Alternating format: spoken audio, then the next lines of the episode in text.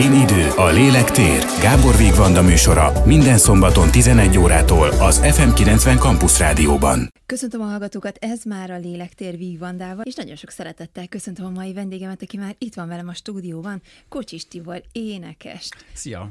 Köszönöm szépen a meghívást, üdvözlöm a hallgatókat. Úgy örülök neki, hogy, hogy el tudtál jönni, mert tudom, hogy nagyon elfoglalt vagy. Az első is nagyon fontos kérdésem, hogy hány tőfestést írtál be az elmúlt hetekben? Ez egy rögtön egy ravasz kérdés. Tetszik, tetszik. Sokat egyébként, hála Istennek, és most már tudom is, mi ez a tőfestés, mert azért ez nem volt mindig így, de csak hogy a kedves hallgatók is egy kicsit így képbe helyezzük, ugye hát én éppen egy fodrászüzlet nyitása után vagyok. Nem én vagyok a fodrász, nem én lettem a fodrász, hanem a párom a fodrász, viszont ez egy közös dolog, egy közös, hát álom, ma mondhatjuk ezt legalábbis neki, mint fodrásznak, hogy legyen egy saját szalonja, és én ebben maximálisan támogattam őt, meg asszisztáltam hozzá, amennyire lehetett, és szó szerint asszisztálok most is, hiszen egyébként most is a szalomból jövök, és, és én ott azért az ügyes bajos dolgokba besegítek, amiben lehet. Nyilvánvalóan nem tudok ott lenni túl gyakran, vagy állandó jelleggel, hiszen, hiszen nekem azért nem ez a fő csapás, nem is ez a fő profil, hogy úgy mondjam, de, de azért mégis ez nagyon fontos, személyes dolog, és ezért szívesen írok be tőfestéseket a naptárba.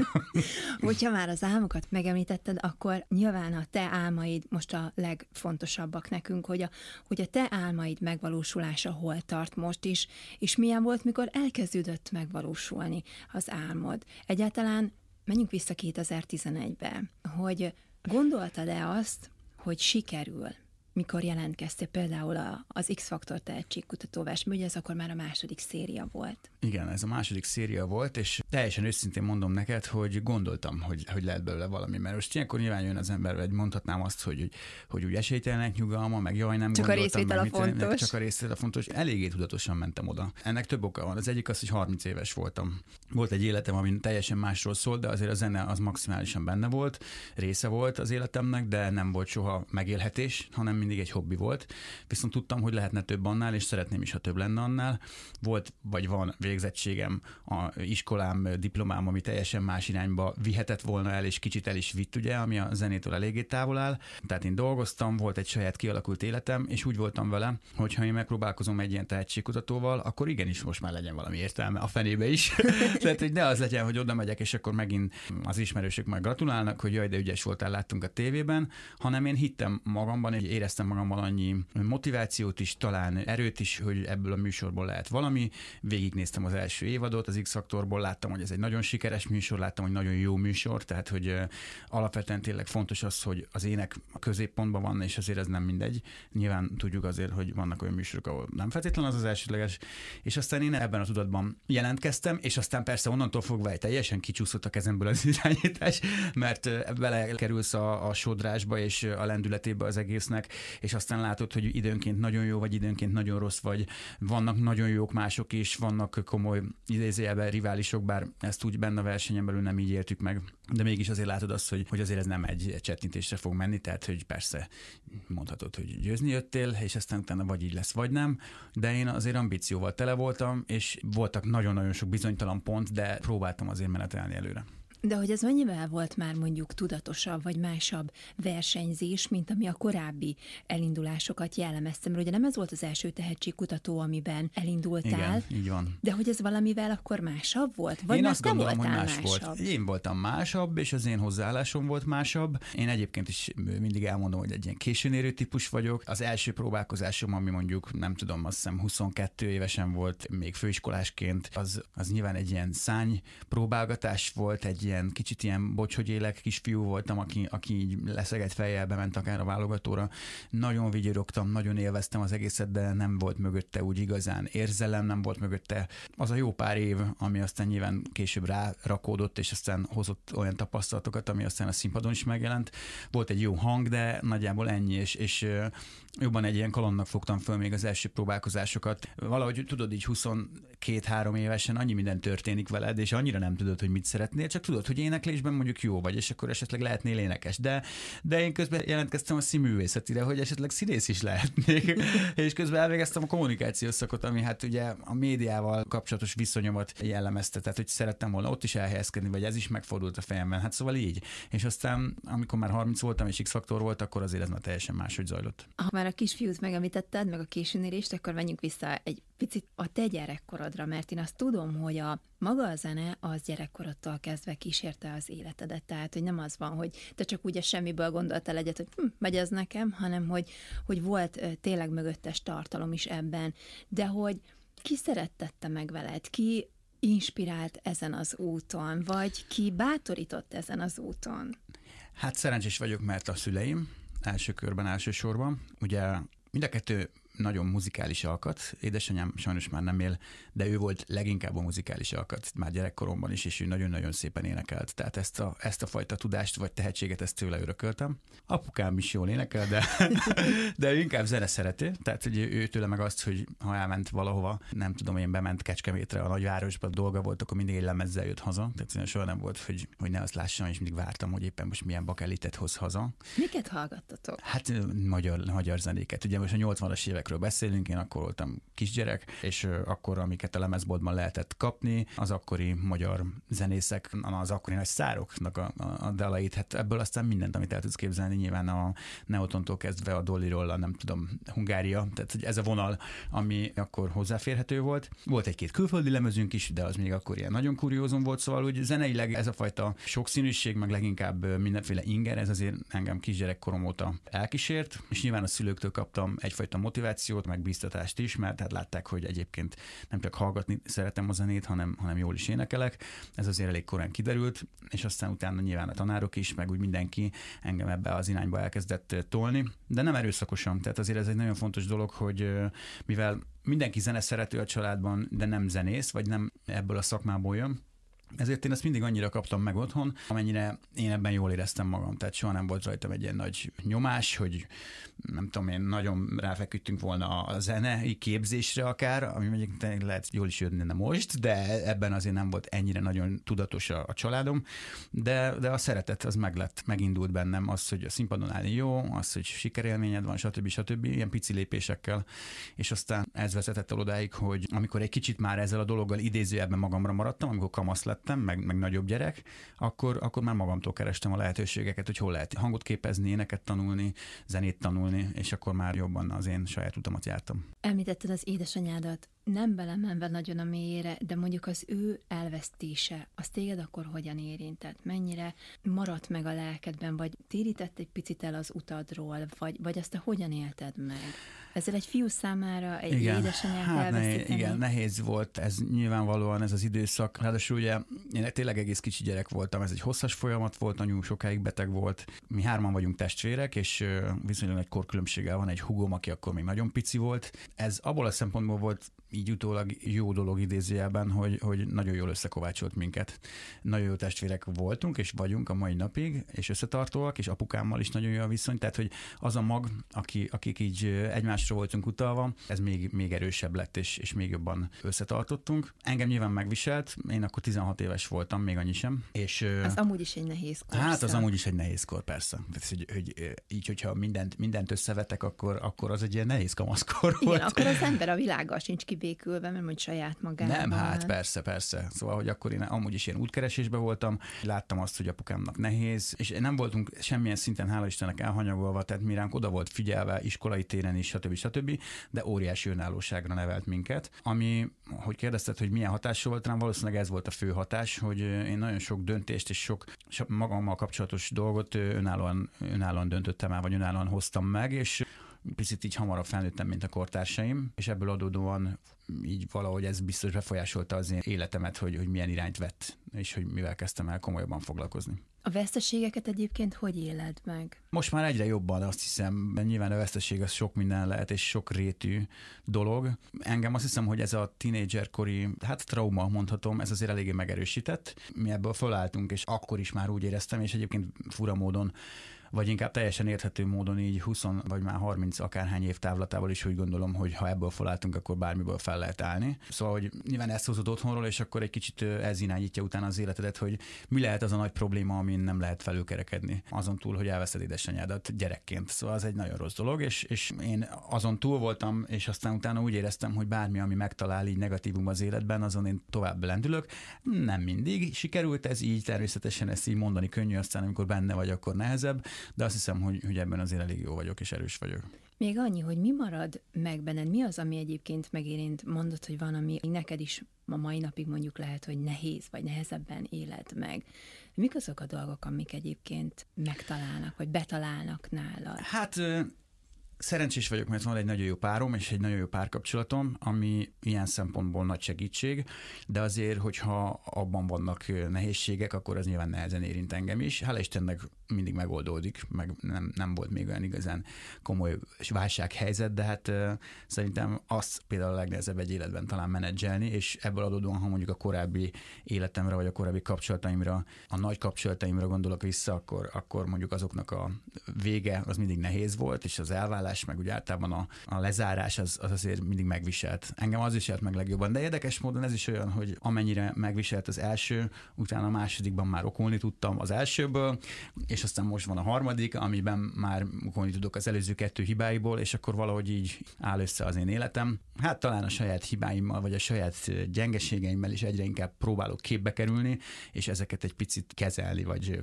kordában tartani, hogy, hogy azok, akik körülöttem vannak, ők is el tudjanak viselni minél könnyebben. Azt olvastam, hogy tulajdonképpen a, a korábbi kapcsolataiddal nagyon jó a, a mostani kapcsolatot, tehát a barátaid, vagy támogatjátok Ez egymást, számíthattok egymásra, és nekem ebből az jön le, hogy te nem vagy egy haragtartó ember, tehát hogy, hogy most vagyok benne, hogy felül tudsz emelkedni a, akár a konfliktusokon, vagy, vagy nézed az okát is, tanulsz belőle, és kiveszed azt, ami számodra hasznos, és aztán nem akarsz a rosszabb Igen, bár nem akarok, nem akarok ilyen, ilyen menthetetlenül idealistának sem tűnni, meg ez a rózsaszín köd, ahol minden szép és minden jó, és mindenem feleltem. Nyilván nekem is vannak nehézségeim, azt hiszem az életben, vagy, vagy ilyen mélypontjaim, amiken így nehezebben lépek túl. Pont a, a kapcsolatok, és ez nem csak a párkapcsolatra, hanem emberi kapcsolatokra is igaz.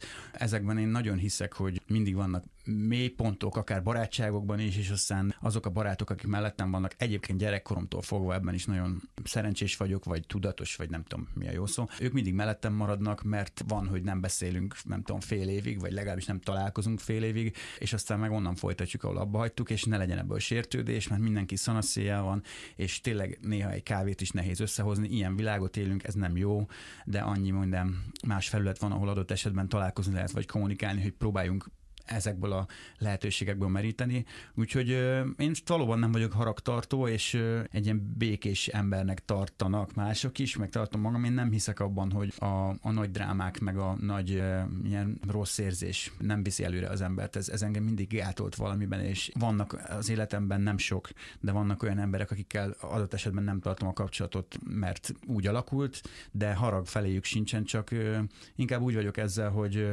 szeretek olyan emberekkel időt tölteni, akikkel jó. Tehát akik vagy építenek, vagy én építem őket, amikor véget ér a találkozás, akkor nagyon jól érezzük magunkat utána. Én ebben hiszek, mert most már felismertem azt, hogy van, akiket nehezen viselek el, és, és akkor ők csak simán nem biztos, hogy nem biztos, hogy kereszteznie kell az utainkat egymásnak. Az jutott egyébként eszembe, hogy mi az, ami a világból érdekel, vagy mi az, ami tudatosan kizársz, mert mondjuk elrontja a hangulatodat, nem vagy tőle elég kreatív, vagy nem segít a, a fejlődésben, vagy az alkotásban. Hát ezeket nehezen tudom kizárni, mert eléggé érdeklődő, nyitott, kíváncsi, mondhatni tájékozott embernek tartom magam. Tehát olvasok híreket, követem az társadalmi és egyéb eseményeket Magyarországon, világszerte. Ezek megérintenek, ezek néha felbosszantanak, néha szomorú vagyok, néha boldog, de azt hiszem, hogy, hogy így kerek az élet. Sokan mondják például, hogy ők nem követik a híreket, nem követik a politikát, stb. A politikát én, én, én is távol tartom magam, nem is gondolom, hogy bele kéne folynom főleg nem nyilvános szinten, de nem lehet kizárni az életből azokat a dolgokat, azokat a társadalmi történéseket, amik azért körülvesznek minket, és amik alakítják az életünket. A művészetemmel semmiképpen nem akarom ezt összekeverni, tehát hogyha mondjuk dalt írok, akkor jobban az érzelmeim vezérelnek, és azok, amik emberként történnek velem, mint, mint a körülöttem lévő világ, vagy akár negatív történések, de hát nem tudod kizárni. Tehát nyilván azért, azért ez minden szinten, vagy mindenféleképpen hatással van akár a zeneiségre, vagy a, a, a művészetedre is, de azt hiszem, hogy emberként viszont nagyon is érdekel az, hogy, hogy éppen mi történik a világban. Amikor 2011-ben nyertél, akkor akkor azt mondod, hogy már egy tudatosabb énnel álltál színpadra is, vágtál neki tulajdonképpen ennek a versenynek. De önmagadban mikor hitted el azt, hogy tényleg te nyertél, hogy tényleg elérted ezt? Mik voltak azok a visszajelzések, amikben már te is elhitted, hogy, vagy az az átfordulás, hogy na ez megvan? amikor a verseny vagy a, a műsor zajlott, akkor annyira gyorsan történt minden, hogy erre szerintem nem is volt idősem. Még akkor is, hogyha mm, ezt sokan talán nem tudják az X-faktorban egy nagyon komoly stáb dolgozik azon, hogy te elhiggyed ezt. De nem rossz értelemben, tehát nem az, hogy most akkor, tudom én, ilyen tréningezés megy, hogy akkor mekkora király vagy, és akkor innen, nem fogva hidd el, hanem picit arra készítenek inkább föl, hogy, hogy muszáj, hogy elhidd, muszáj, hogy az emberekkel való kapcsolatod, vagy a, a dolgokra történő reakcióid azok hitelesek és, és jók legyenek, mert nincs más választásod, belekerültél egy olyan helyzetbe, így nagyjából egy csettintésre egyik pillanatról a másikra, hogy, hogy ezzel együtt kell utána élned. Abból fog állni az életed, hogy januártól, amikor vége a műsornak, a színpadon fogsz állni, és lesz havi 5-6-8-10 koncerted, ahol nem csak énekelned kell, hanem ott beszélned is kell, ott összekötő szövegeket kell tartanod, ott meg kell jelenned, ott ki kell állnod, hogyha ez nem fog menni, akkor, akkor értelemszerűen kikopsz egy idő után, a, a, nem hívnak többet. Tehát ez ennyire nagyon egyszerű. Azt hívják, aki jó műsort csinál, jó, jó fellépést csinál. Az akkori menedzserem aki egyébként a műsor kapcsán nagyon sokat dolgoztunk együtt, őt Siver Takás Lászlónak hívják, és ő mondta azt nekem, hogy ha bemész egy terembe, vagy bemész egy szobába, akkor mindenki vegye észre, hogy bejöttél és ez egy ilyen néha rossz értelmezésben egy ilyen egész nagyképű dolognak tűnhet közben, meg szerintem ez nagyon igaz, és azoknak az embereknek ez egy nagyon jó tanács, mint amilyen én is voltam, hogy inkább mentem be leszegett fejjel, és, és kicsit így megköszörültem a torkom, meg a válogatáson is inkább mondtam, hogy most amúgy egy kicsit meg vagyok fázva, tehát ezek a legrosszabb mondatok, amiket mondhatsz, amikor már előre bocsánatot kérsz, meg előre mentegetőzöl. Ma nem igenis, menj be abba a terembe, érkezz meg, mosolyogj, legyél derűs, legyél nyitott, tehát tekintetben, gesztusokban, stb. Ezt tanulni lehet, és kell is, nekem is kellett, és, és talán ezek a, az apró tanácsok segítettek abban, hogy én ezt egy idő után talán elhittem, és utána próbáltam is ezt gyakorlatban megvalósítani. És az emberek visszajelzése? a közönség visszajelzése. Az nagyon jól esett, és ugye rengeteg pozitív visszajelzés volt. A legegyszerűbbeken, ha gondolunk, gondolok, hogy, hogy egy plázában oda jöttek hozzám, és, és gratuláltak, és fotó, és stb., ami nagyon-nagyon jól esett, és, és ez a mai napig nagyon jól esik, és akkor tényleg úgy érzed, hogy ha ezzel adtál ezeknek az embereknek valamit, és, és ők, ők nagyon kedvesen veszik a fáradtságot, hogy, hogy ezt a tudtodra adják, akkor ennél nincs jobb dolog a világon, és, és ezt valóban el kell hinni akkor, mert, mert ezeknek az embereknek te jelentesz valamit, az, amit a színpadon te adni tudsz, az, az végül is átment egy szűrőn, és hozzájuk elért egy csatornán keresztül. Nyilván ezt fellépés után tudod legjobban érzékelni, amikor ott találkozol a közönségeddel, akik, akik tényleg hálásak, és, és nagyon szeretik azt, amit csinálsz, és, és, és ezek nagyon sokat tudnak adni. Mindig felmerül szerintem ilyenkor a kérdés, hogy mennyit engedsz be a nagyvilágból a saját életedbe. Azért ma már a mindenféle közösségi médián tulajdonképpen ott van az embernek az egész élete, de hogy pont a tietek az a világ, ahol szerintem kell a határt megszabni. Egyetértek ezzel, és mindenképpen én is meghúzok egy határt, tehát természetesen minden tekintetben nem feltétlenül érzem fontosnak, hogy a világ tudja azt, hogy én hogyan élek, és akkor van ennek egy másik olvasata, amit meg egy kicsit ilyen társadalmi szerepvállalásnak gondolok, akár a saját magam részéről konkrétan, hogy egy picit meg igenis lássanak bele az életembe. Ugye nem titok, hogy én, én másfél vagy két évvel ezelőtt coming out a közönség előtt, ahol, ahol elmondtam, hogy, hogy meleg vagyok, és, és párkapcsolatban élek, és, és ez ezt én tök okénak gondolom, és így élem az életem nagyon régóta, de most már a nyilvánosság előtt is szeretnék így élni.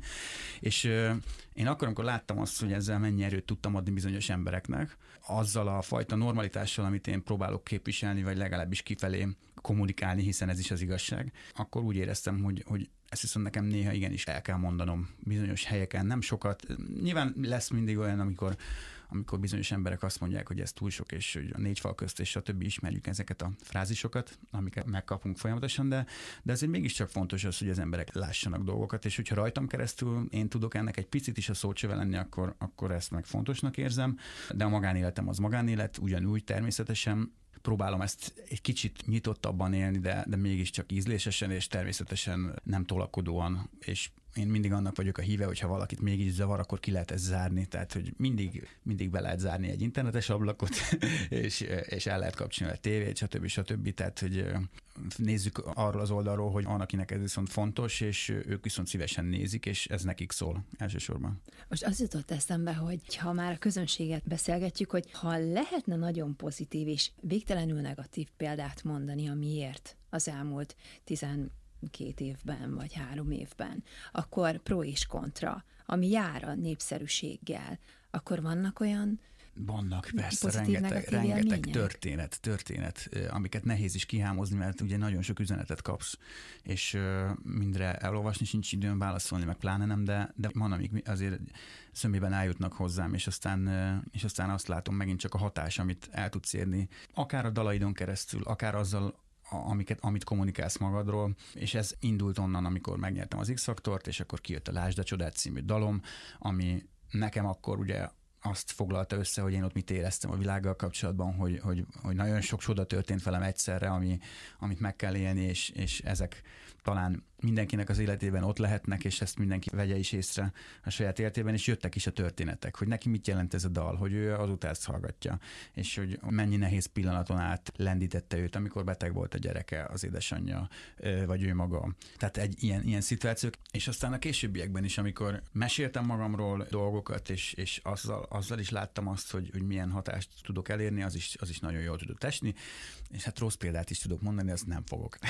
Mert az, azokat viszont nem szabad nagyon személyesen magadra venni, mert nem is értem, hogy az miért, miért sosem gondolnám, hogy, hogy én valakiről így, hogyha negatív véleménnyel vagyok, azt így mindenáron a tudtára akarnám adni, de van, aki ezt megteszi, és akkor szíve lelke rajta, és az ő joga, úgyhogy ezt is megteheti. Te, aki ugye civil életben is dolgoztál, és aztán most már van egy nagyon hosszú múltad a, a művészvilágban is, hogy van összehasonlítási alapod azzal kapcsolatban, hogy hogy milyen a kettő. És hogy amikor még civilként dolgoztál, akkor azt gondoltad, hogy ilyen lesz majd ez a fajta élet?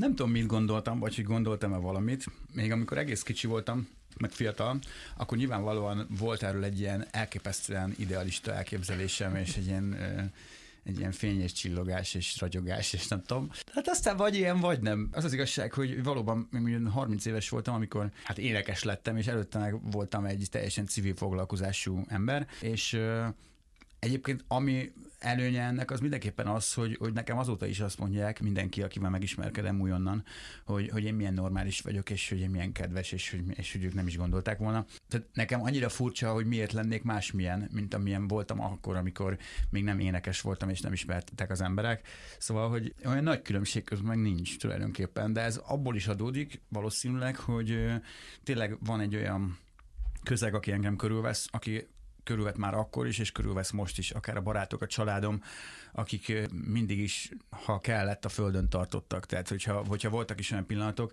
akkor, akkor ők azért ott voltak nekem, és ők jelképezték a hétköznapot, és, és én a, a, akkor is így élem az életemet, hogyha fellépni megyek valahova, és találkozom emberekkel, akik úgy szeretnek azért úgy rajongani. Ez nagyon cuki, meg nagyon kedves, és nagyon, nagyon megtisztelő, de inkább vagyok tőle zavarban, mint amennyire mondjuk élvezem. Nekem, nekem fontosabb, és szerintem talán egy kicsit része is a személyiségemnek, meg úgy a rólam kialakult képnek is, hogy, hogy én egy ilyen szomszédfiú vagyok. úgy, úgy jó értelemben. Tehát mert az is vagyok, tehát hogy nem feltétlenül gondolnám, hogy hiteles lenne tőlem, ha akár nem tudom, sztár allűrjeim lennének, és fönnhordanám az orromat, nem, nem, nem ilyen vagyok alapvetően.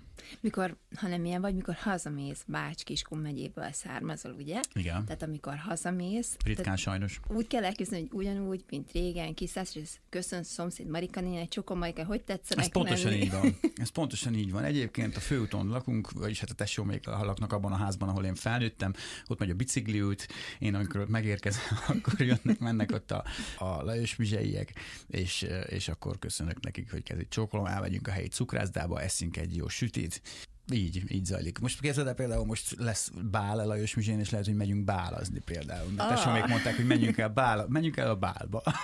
szóval, hogy, hogy igen, igen, igen. Abszolút, abszolút így. És szerencsére egyébként azt hiszem, hogy engem így is fogadnak ott. Tehát, hogy, hogy, hogy én, én az a srác vagyok, aki ott felnőttem, és énekeltem a városavató ünnepségem, meg a nem tudom, az összes többi helyi történés idején, és, és így szerettek meg, és hát óriási szurkolás volt annak idején, ezt én nem láttam, mert nem voltam ott, de tesó még mesélik, legendás, hogy, hogy az, ami ott, ami ott zajlott, és ahogy összejött a város kicsi, apraja, nagyja, és forralt borozás volt, pogácsa, szendvics, nem tudom, és ment a szavazás a művelődési házban, meg az élő közvetítés, szóval, hogy, hogy adtam nekik egy ilyen pillanatot, hogy, hogy ez így összehozta a várost, és ez nekem nagyon-nagyon nagy öröm, hogy ezt ennek így távolból is részese lehettem akkor. Most azon gondolkodtam, hogy a te személyiségednek mi adja az erősségét? Tehát téged mi erősít? Miben hiszel?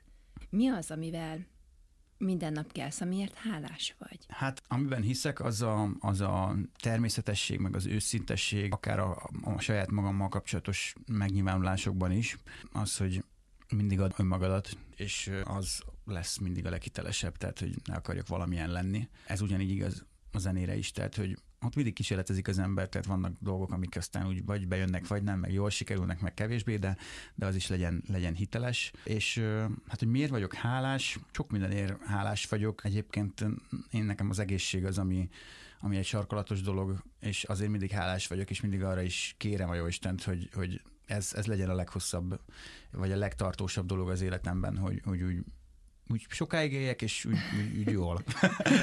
Egészségben leginkább az az, ami, az az, ami a legfontosabb. Ez fiatalon nem annyira foglalkoztatja az ember, de azért, azért azt látom, hogy, hogy ez fontos. Meg hogy szeretetben azokkal minél tovább, akik, akik engem körülvesznek. Nem tudom, hogy mennyire vannak egyébként ilyen nagy vágyaim amik, amik így nem teljesültek még, mert szakmai értelemben mindig haladhat az ember még fölfelé, és, és, és azt hiszem, hogy, hogy, hogy ezek a célok azért természetesen meg is vannak bennem, de úgy azt látom, hogy az ember akkor kiegyensúlyozott, vagy magamról beszélek, nem szeretek általánosságban, szóval, hogy akkor vagyok kiegyensúlyozott, hogyha egyrészt tevékeny vagyok, tehát sok mindent csinálok egyszerre, és nincs üres járat. Ez sokszor nem rajtam múlik, hanem, hanem egyszer csak jön egy tévés felkérés, meg jön egy másik, meg egyszer csak jó sok fellépés így bekerül a naptárba, és akkor már úgy megnyugszom, hogy oké, okay, jó, most már nagyon nem fog unatkozni. Szóval ezek összessége, hogy legyen egy olyan harmónia körülöttem, ami nem bonyolult dolgokból áll, hanem hanem úgy tevékenyen ellenni, élni egy kis utazással, egy kis szerelemmel, egy kis családozással, hogy ez, ez így alkosson, alkosson egy ilyen egységet, mert mindig akkor vagyok feszült, meg akkor vagyok kicsit ilyen, ilyen rossz paszban, amikor nem vagyok elég tevékeny. azt veszem észre magamon, és azt kell, hogy csináljak mindig valamit. Biztos nehéz megmondani, hogy ki az, akivel nagyon nagyon jó volt együtt dolgozni, hát nagyon sok emberrel dolgozol egy, és dolgoztál együtt, de hogy aki tényleg olyan legendás nagy név volt, akivel egy színpadon álltál, egy stúdióban álltál, akivel volt alkalmat közösen együtt dolgozni, és azt mondtad, hogy na hát ez tényleg, ez egy tényleg egy valóra vált álom. És hogyha a jövőt nézzük, akkor, akkor milyen ilyen típusú terveid vannak? Sokan mondják egyébként azt, hogy nem a világ hírnév az, amire vágynak, hanem hogy, amit te is mondasz, hanem hogy ki tudjanak teljesedni abban, amit éppen csinálnak. Igen, szerintem, szerintem ez sokkal fontosabb egyébként, mert persze vágyhatunk világhírnévre, én is vágyom rá biztos valahol. Tehát, hogy, hogy persze, hát hogyha lenne egy ilyen óriás nemzetközi hírnév, vagy még nagyobb magyar országi siker, akkor persze én nem ugrom el előle, tehát hogy ez tök jó, csak a harmónia fontos, tehát hogy az, hogy ami van, az viszont kerek legyen és egész legyen. És akkor most mondhatjuk, hogy persze töltsük meg a Budapest arénát, hát töltsük, nincs azzal se baj, csak ha nem jön össze, attól még te lehetsz nagyon boldog ember, és ez nem jelenti azt, hogy na erről lemondtunk adott esetben, hanem akár az is még a jövőbeni tervek lehet. Hát, hogy konkrét neveket kellene mondanom, hm, az nekem mindig egyébként egy ilyen óriási élmény, amikor azokkal a nevekkel és azokkal az előadókkal akár egy színpadon állhatok, vagy egy helyen lépünk fel, akik nekem ilyen ikonok voltak gyerekkoromban, akiknek hallgattam a lemezeit, ugye, ahogy mondtam, hogy, hogy ott áll mellettem a, az Alatnai Cini, aki, aki anyukám nagy kedvence volt, emlékszem, és nagyon kedves, meg a, a Szulák Andi, meg a Malek Andrea, akivel sokat dolgoztam együtt, és, és őt is ugye néztem gyerekkoromban tátott szájjal a tévében, hogy hogy énekel. A fiatalabb generációból én a Wolf Katival elég sokat dolgozom, és, és ővele nagyon szeretek is dolgozni, és ővele emberileg is nagyon, meg, nagyon megtaláljuk a közös hangot. Hát ő egy tündér. Abszolút. Nagyon igen. szeretem. Igen, igen, igen, és igen. És ő, Nem ő, tudok ő, ez is, ő is az az ember maradt művész. Abszolút, abszolút, igen, igen, igen. Ott van Janicsák Veca, akivel nagyon, nagyon sok szálon kötődik az életünk. Együtt indultunk még annak innen a Csillag születikben, amikor ő még nagyon kislány volt, én meg elég kisfiú, és ennek most már hát 16 éve. Szóval, hogy így, így vannak ilyen emberek, akikkel, ha nem is találkozom gyakran, de, de dolgozunk együtt időnként, és akkor mindig nagyon jó hangulatban. A Katival szoktam egyébként együtt dolgozni többet, és, és, és azokat amúgy is nagyon szeretem. Úgyhogy igen, ez, ezek ilyen nagyon jó pillanatok, amikor, amikor tényleg a kicsit idősebb generáció tagjaival mint akiket az elején felsoroltam, egyszer csak egy színpadon állsz, és, és aztán azt látod, hogy úgy legszesebben megmondod neki, néha meg is mondom, hogy, hogy, hogy nekem ez mekkora élmény, de van, amikor csak úgy magamban tartom, és úgy magamban örülök, és utána, utána otthon elmesélem, hogy, hogy egyébként meg milyen jó volt ez, és, és milyen jó, hogy, hogy végül is az élet így hozta, hogy, hogy ők így pályatársak lettek tulajdonképpen, és ez, ez nagyon, nagyon nagy élmény amikor magadba örülsz neki, hogy mi neked is nagy dolog, hogy igen. valaki ilyenne. Igen, igen. Meg jó látni azt, hogy, hogy ők többnyire hát ugyanolyan földi halandók, és nagyon kedvesek is, tehát hogy nem nagyon találkoztam még olyannal egyébként, hogy valaki ilyen nagyon csalódás lett volna, amiatt, hogy mondjuk úgy viselkedik, ahogy azt így nem vártam volna. Szóval, hogy ez, egy, ez, a, ez az ország is kicsi, meg ez a szakma is kicsi, és, és van azért egy, egyfajta összetartás. Inkább azt gondolom, hogy igazolhatja, hogy tulajdonképpen igazuk lehet nekik, akik kicsit esetleg egy kicsit távolságtartóbbak ebből az idősebb generációból, hogy ők igenis akár vártak néhány évet, hogy, hogy bebizonyosodjon az, hogy egyszer csak mi bekerünk a tévébe, és akkor ilyen szalmalánk módjára jövőre már nem emlékszünk ránk senki, vagy mi is ö, egyszer csak abba a körforgásba bekerülünk, és aztán eltöltünk ott tíz vagy még több évet, aztán énekesként funkcionálunk. Vannak, akik ilyen szempontból picit ezt lehet, hogy jobban kimutatták még annak idején az elején, de most már nem találkozom ilyennel.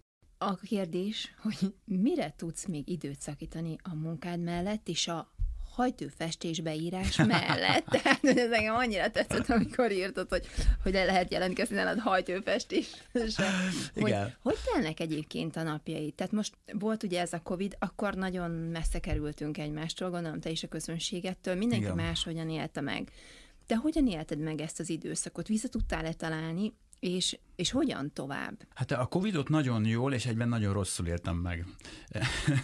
Mert uh, iszonyú kilátástalan volt a helyzet. Nem azért, mert mondjuk napi kenyér problémáim lettek volna feltétlenül, bár az se volt egyszerű kimatekozni néha, de a kilátástalanság, tehát azt, hogy egyáltalán nem láttuk a végét, és ebben a szakmában mi azt láttuk, hogy fogalmad nincs, hogy mikor lesz következő legközelebb fellépés, és ha lesz is, azt fogják utoljára engedélyezni, tehát amikor már minden beindul, majd ut- utoljára arra lesz pénz utoljára, hogy téged meghívjanak valahova énekelni, mert hát nyilván ezer másra fontosabb dologra kellettek a különböző források, és, és ezt nagyon nehezen viseltem, ugyanakkor pedig nagyon élveztük azt, hogy sok szabadidőnk van, és sokat főzőcskéztünk, el voltunk otthon, e, tulajdonképpen egy ilyen mesebeli helyzet volt, olyan volt, mint gyerekkoromban a nyári szünet.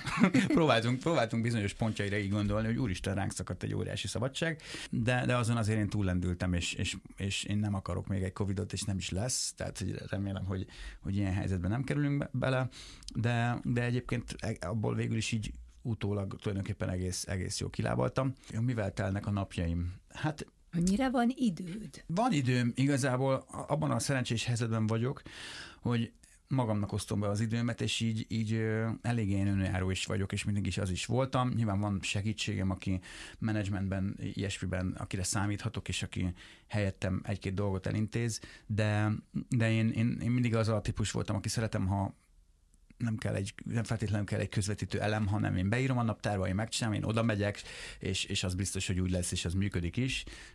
Úgyhogy alapvetően, ahogy mondtam, hogy szeretek tevékeny lenni, én azt szeretem a, a legjobban, hogyha ezeket a dolgokat, amiket így mindig elintézek, ezek azért az én általam beosztott időbeosztás alapján, de ezért kitöltik a napjaimat. Én elvégzem a házi munkát is, tehát hogy most eljárunk már edzeni rendesen megint, hát ki három hete már, mert az, az, az, abszolút az életem része volt, de azt teljesen elhanyagoltuk, és egyébként a Covid ebbe is beleszólt rendesen, mert utána kezdett ez egy kicsit háttérbe szólni, úgyhogy most erre is odafigyelünk megint. És hát bár sokan gondolják, hogy hétköznapi egy énekesnek mondjuk a saját dolgaival kapcsolatban nincs sok teendője, de van. Tehát, hogy azon túl, hogy most itt vagyok egy interjún, azon túl azért nyilván ez is egy vállalkozás, ami, aminek ügyei vannak, amiket intézni kell. Közben pályázol, közben dalokat írsz, közben stúdiózol, közben ruhapróbára mész, tévéfelvétel, stb. stb. Szépen kitelnek azért a hétköznapjaim. Hát vagy tőfestéseket írok be a naptára. Na ezzel aztán végképp, mert ebben meg próbálok én is ott segíteni de, de az, az mondom, az mindig azért a második marad, de azért az is fontos. Milyen terveid vannak erre az évre még, Tibó? Hol lehet téged látni? Mind dolgozol most? Hát dolgozom új dalokon is, amiből az egyikre már csak egy videoklipet kéne forgatni, és meg fog jelenni, mert már nagyon rágják a fülemet. Elkészült a dal régóta, de a klippen kicsit még válságolunk, úgyhogy most még az, amiért nem jelent meg. Egyébként pedig lesz egy-két tévéműsor is, amiben még felbukkanok. Ezekről sajnos többet még nem beszélhetek, mert meglepetés, de értelemszerűen, aki követi az oldalaimat, látni fogják, hogy, hogy milyen műsorokban fogok szerepelni. Van, ahol énekelek, van, ahol más csinálok. és aztán, aztán lesz egy kis utazás még, mert az az igazság, hogy azt én nyáron nem tudok, meg most a szalonyítás és a lakásfelújítás és minden egyéb miatt egyébként se voltunk sehol, úgyhogy, úgyhogy ősszel még lesz egy kis utazás, illetve kettők, egy Kopenhágában, Madonna koncertre megyünk. Oh. úgyhogy ilyen, ilyesmik lesznek. Hát aztán jön az év vége, és akkor a december az meg a fellépésekből áll mindig, úgyhogy, úgyhogy ott nem nagyon lehet más tervezni, az, az arról fog szólni, hogy ott jövünk, megyünk egész hónapban. Jól vagy most? Kerek minden? Én most, most bátran mondhatom, hogy igen. Most bátran mondhatom, hogy igen. Tudjuk nagyon jól, hogy a jól lét az egy pillanatnyi állapot, és nem is tudom, hogy, hogy mitől van az ember jól, meg néha kevésbé jól, tehát hogy ezt csak így egyszer csak érzed, de ahogy mondtam, egyre inkább ezt látom magamon, akkor vagyok jól, ha tevékeny vagyok, és hogyha történnek körülöttem a dolgok, akkor nincs időm feszültnek lenni, és nincs időm szorongani hülyeségeken, amiken általában szoktam egyébként néha, az ilyen meg ki, ki az, aki nem agyal néha bolondságokon, de, de hogyha hogyha azt látom, hogy mennek a dolgok, és ez nem, nem feltétlenül, mondom, nem feltétlenül attól függ, hogy most akkor mi mennyi pénzt hoz, és akkor anyagi biztonság, az is fontos, de, de hanem inkább az, hogy, hogy tegyek valami hasznosat az élet, vagy a világért, és, és az, az életem alapvetően legyen fontos. Ez nagyon szép lezárás volt ennek a beszélgetésnek, hogy, hogy legyél hasznos, meg hogy fontos. Én kívánom, hogy bármilyen terved is van, erre az évre is, meg a jövőre is, akkor az mind valósuljon meg. És legyen köszönöm. mindig ilyen jól. Nagyon köszönöm. Mint most. Köszönöm Én szépen. is köszönöm a beszélgetést. Kedves hallgatók, ennyi volt már a lélektér. Tartsanak velünk legközelebb is, ha lemaradtak volna a Kocsis Tiborral készült beszélgetésről, akkor visszahallgathatják a Spotify-on, a Facebook oldalunkon és a YouTube csatornánkon is. Egy hét múlva újra itt leszek is. Várom Önöket, további kellemes rádiózást kíván a szerkesztő műsorvezető Gábor Vigvanda. Én idő, a lélek tér. Gábor Vigvanda műsora minden szombaton 11 órától az FM90 Campus Rádióban.